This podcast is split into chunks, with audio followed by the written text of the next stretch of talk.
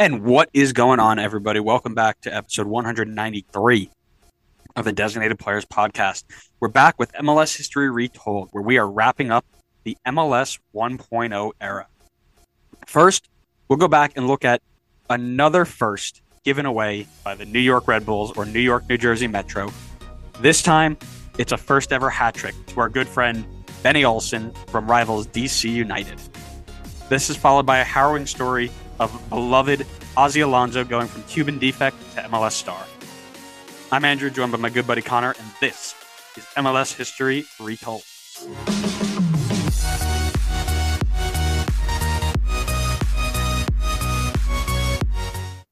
All right. What's up, buddy? That was something. I wish I didn't have to see whatever that was. Well, you just did. So, how you doing? You know, I woke up this morning and I really did not want to prep for this episode. Man, But I once- thought you were going somewhere once- completely different with that. But once I started getting into it and researching it a little bit, it was a great story. It is. I like this one. Uh, I know a little bit. I have a, I have a special relationship with this one, so I'll, I'll chime in when you're done with it. However, um, I'm excited to listen to it. Mine, not so much uh, excited to li- to to tell my story. I'm excited to listen to yours because it brings you pain. It doesn't bring me a ton of pain. Certainly doesn't bring you enjoyment. Yeah, it doesn't bring me happiness. That's for sure. Listen, it's episode 193. You know where we're going with this. Talk to me about what's around your neck. For once, I actually have a scarf on theme. I'm busting out the sounder scarf. I do think I have another sounder scarf somewhere, but it is a lot uglier than this one. And I also paid like $40 for this one. So I'm bringing it out whenever I can. I like it. I picked one of the. I don't know if I've. I don't know if I've taken this one out in a while, and I think this is the one you have. I can't remember. That might be the one I have. Yeah, I like this one. It's simple, but it's it's got enough going on where it's it's. I'll go first because mine is sad, and then we'll we'll lift everybody else's uh, spirits up with your story. Sure. Sound good? Take it away. All right. So let's let's put it this way.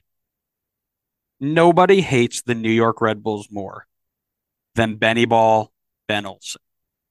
That's an actual quote from DC United's verified Facebook page on a post that they put up in June of 2020 during COVID. When they went, and this was on the same quote that they posted when they went back to relive his first and only hat trick which was scored against, you guessed it, the New York Red Bulls. Adding to the running theme of this storytelling series or, or book of multiple teams and or players recording their first ever something against them. And I think I'm going to create like a table of contents just for the first that were scored against the New York Red Bulls because this is ridiculous. June 10th, 2007, New York Red Bulls are traveling to RFK Stadium to take on their rivals DC United. At this time, Red Bull are on a good run to start the year, picking up 20 of a possible 30 points. DC, on the other hand, started off a bit worse, waiting four games to get their first point in the league and five to get their first ever win. However, they did enter this day on a five match unbeaten. Tensions, of course, were high as the oldest rivalry in MLS kicked off for another installment in front of just over 18,000 fans. It would not take long for things to get started, with defender Bobby Boswell seeing yellow for a strong foul in the 12th minute of the game. Three minutes later, the fun would really get going. After a string of passes in the midfield third, the ball finds its way to Josh Gros at the left back spot. He cuts it inside on his right boot and swings a long curling ball towards the box. It skips past the Red Bull defender and finds the head of a diving Ben Olsen, who's sneaking behind the back stick. His powerful effort sneaks past the Red Bull goalkeeper, Ronald Waterreus, a name I learned, and into the bottom corner. The fans erupted in celebration as DC's hot start continues. In non Ben Olsen goal news for the rest of the game, three minutes later, Dmitry Kovalenko would get Red Bull on the board and level after an assist from Markus Schopp. The half would end 1 1, and four minutes after the restart, Luciano Emilio would tuck one away to give DC a 2 to 1 lead. The score would remain this way until the 72nd minute when Ben Olsen would get back in on the fun. The ball would get played into the feet of, str- of a streaking Brian Carroll from fat bastard Jaime Moreno, who would open up his hits to find Ben Olsen on the right hand side. Ben gets into the box, fakes his shot to send the defender to the shops, cuts it back on his left foot, and shoots. The ball is partially slowed down by the hand of Waterreus, but still finds itself into the back of the net. A last ditch clearance effort from the Red Bull defender is no use, and it crosses the line to give a 3 1 lead to DC. The crowd once again is sent into a frenzy and gave the announcer from DC, whose name I need to find again. You would know this. I'm, I'm, I'm hoping, Connor, you've listened to this. His memorable line for any time a ball goes over the line, it's in the net. It's in the net. It's in the net. It's in the net. And that announcer went off for it. DC had the 3 1 lead, and they were running home with, with the points. But then, just six minutes to go before the 90 was up, Olsen would cap off his hat trick with an absolute belter. One that you simply tip your hat and say, Attaboy, Benny. The ball once again is on the left hand side of the field, an area that DC seemed to attack readily the whole game. Christian Gomez and Jaime Moreno are playing keep ball until Jaime Moreno just flicks the ball up into the air out towards the middle of the field where Ben Olsen kind of is. Ben Olsen's first touch takes the ball out of the air and into a perfect position for a half volley from an area that must be at least 30 yards out at the closest point. A man in the form he was in would be silly not to give this a go because what would they say if he missed? He still had two goals on his name on the day and was having a heck of a game to that point anyway.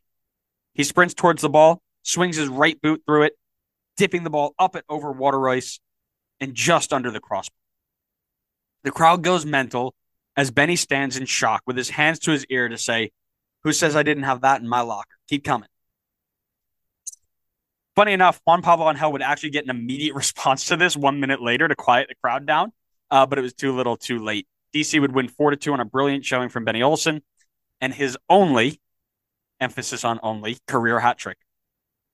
Some fun facts Ben Olsen only recorded three multi goal games in his career as a right midfielder. Two of those were against Red Bull. Ben Olsen only scored 31 goals in his MLS career. 11 of those came against Red Bull. There's nothing that this man loved more than a game against the New York Red Bulls or the Metro, depending on when it was, what time period it was. This will be the last time we talk about Ben Olsen hat trick ever in the MLS History Retold series. But I have a strange feeling that Red Bull giving somebody their first anything is probably coming back. oh, come on. You think if Red Bull's not Red Bulling many more times in this series, you're out of your mind. Oh, man. Yeah. Well, they, they've given me my first heart attack. So we'll talk about that later on in MLS 3.0. I'm sure they've given you more than just one heart attack.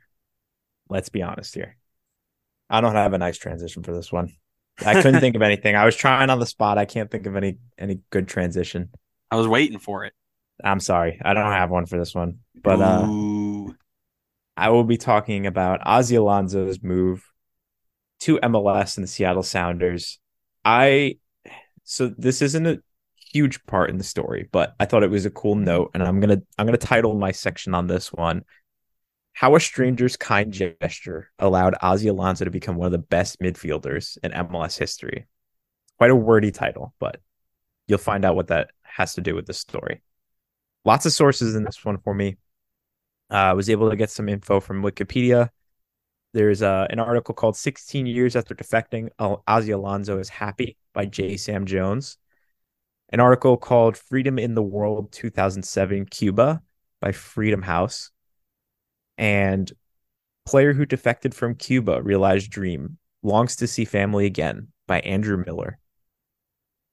Ozzie Alonso, one of the best defensive midfielders, nay, one of the best midfielders in MLS history, had quite the story of how his MLS journey came to be.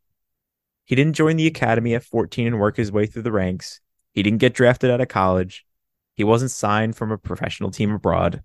No, he defected over from Cuba during an international competition with his national team and was able to get a trial with Chivas USA. Today, we're talking about his story.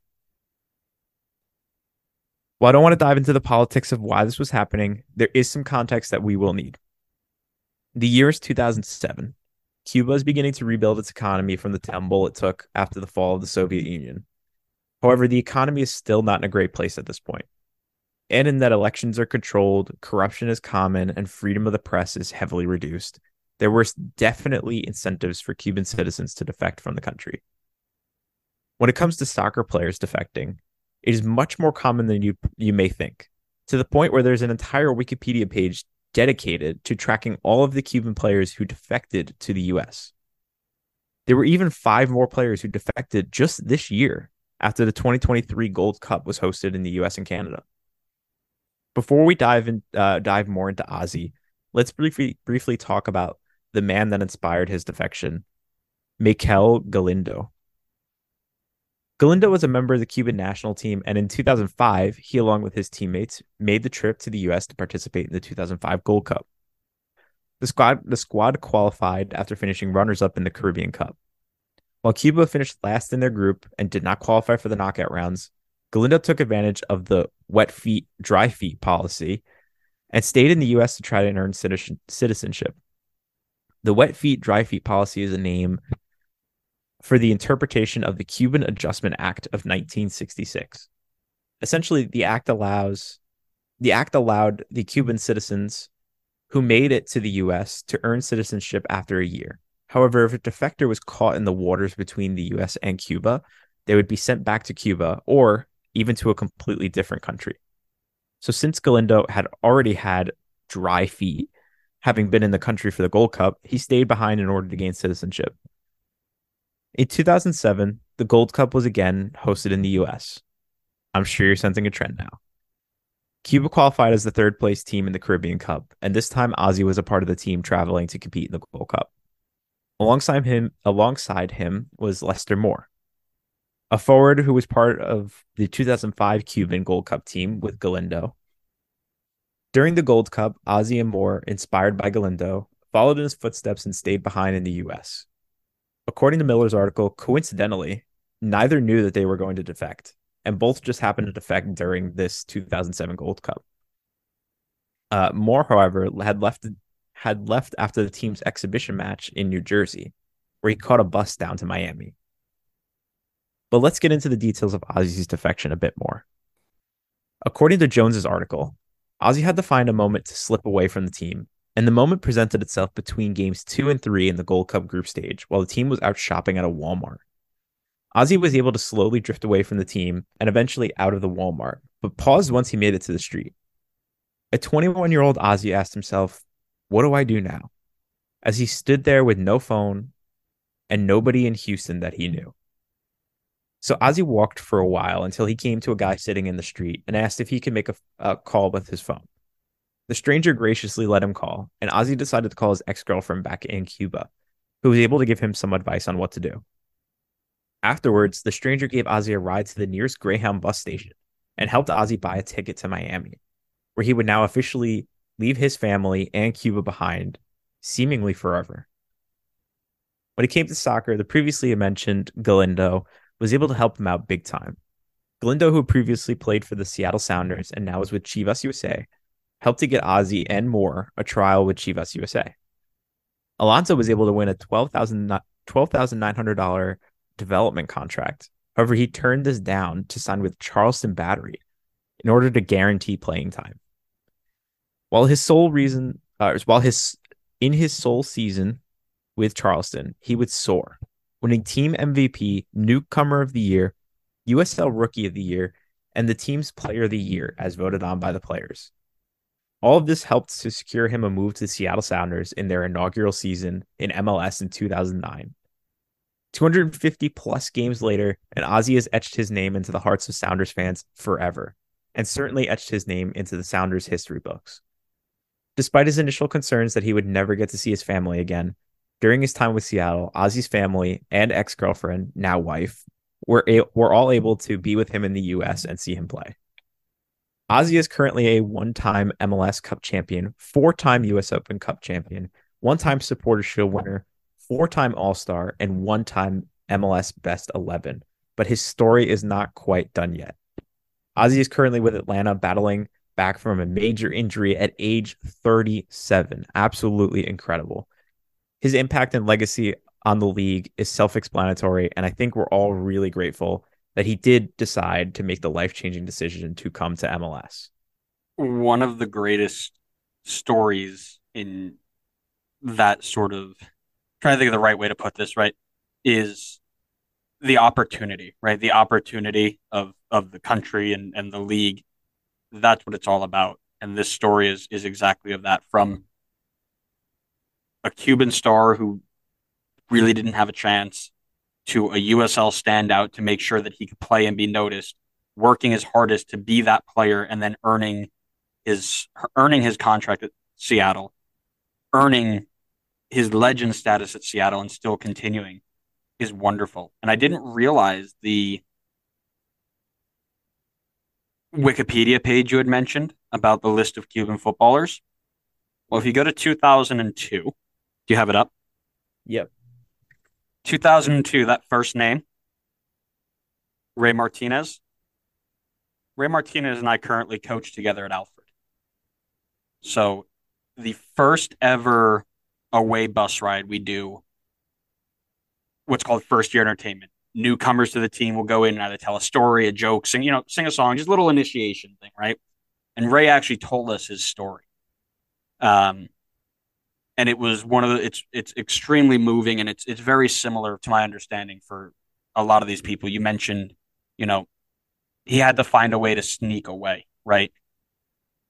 Ray and, and his his teammate uh, alberto delgado uh, you there's this little blurb here right that they told him they were gonna uh, make a phone call and then ran out.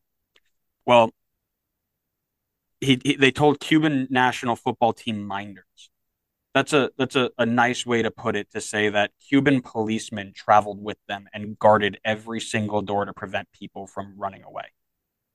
He came down, we're getting ready to go on the bus and said, Oh, I gotta go and make a call, or oh, I left something in my room, I'll be right back. And this point, everybody had already kind of getting on the bus and they they booked it and they ran for uh, a bridge or a road, like a, a common point. Well, Delgado basically told Ray, oh, I left, I actually did leave something in my room. I have to go back and get it. And Ray said, F that. I'm going. And he just ran and ran and ran and ran until he could find a, a taxi to get to the the uncle's place. And I believe they also ended up in Miami at some point. Um, but yeah, it was it was one of those things where literally he he left behind his family. He couldn't tell anybody where he was going. Left behind all family, everything in there for for a chance at a better life. And again, Ray Ray ended up getting into uh, Colorado for a little bit after playing with the Rhinos, uh, or after that he played with the Rhinos, um, and then a bunch of indoor teams, um, including the Lancers, where his story has actually been reproduced by Michael Lewis, who we may have on for this series uh, later on in MLS history. Uh, but he's a big coverage uh, guy for the Rochester Lancers, and he wrote a book called "The Rochester Lancers Still Alive and Kicking."